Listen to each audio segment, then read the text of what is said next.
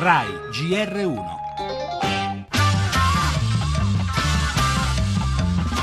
emergenza inquinamento in diverse città italiane, in particolare a Milano, Torino, Napoli e Roma.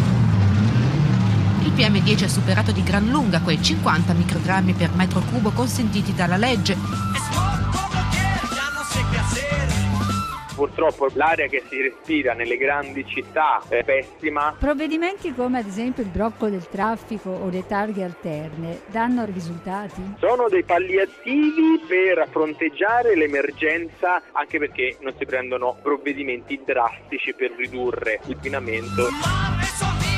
Da giovedì a Milano con il biglietto singolo si viaggia tutto il giorno, questo è uno stimolo. Poi certo, tutti gli esperti ci dicono che però il problema è fare delle cose su aria vasta, visto che tutta la pianura padana ad avere PM10 alto.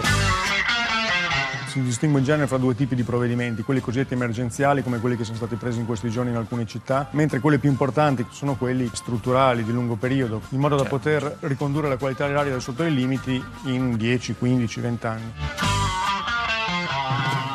Ma i provvedimenti di lungo periodo, quelli evocati da Marco Deserti dell'Agenzia regionale per l'ambiente, costano tempo, denaro e tanta fatica. E così nel tentativo di rendere più respirabile l'aria delle nostre città, le amministrazioni comunali puntano più sulla classica toppa delle targhe alterne, un palliativo, secondo Stefano Ciafani di Lega Ambiente.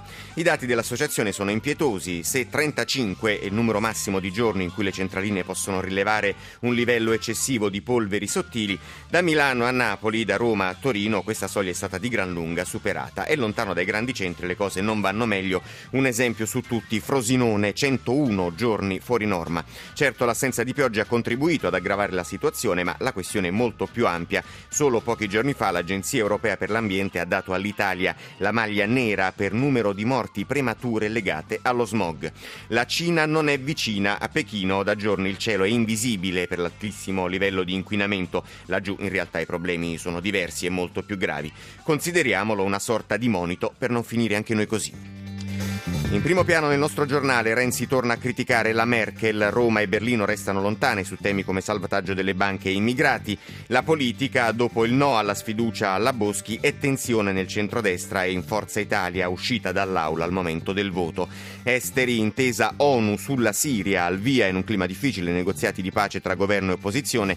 Parleremo anche del voto in Spagna di domani. Per la cronaca Mafia Capitale rinviato a giudizio Gianni Alemanno per corruzione e finanziamento illecito, l'ex sindaco assicura dimostrerò la mia innocenza. La musica, il premio Puccini assegnato ad uno dei più grandi tenori della scena internazionale, il bavarese Jonas Kaufmann. Lo sport, oggi l'anticipo di Serie A Bologna-Empoli.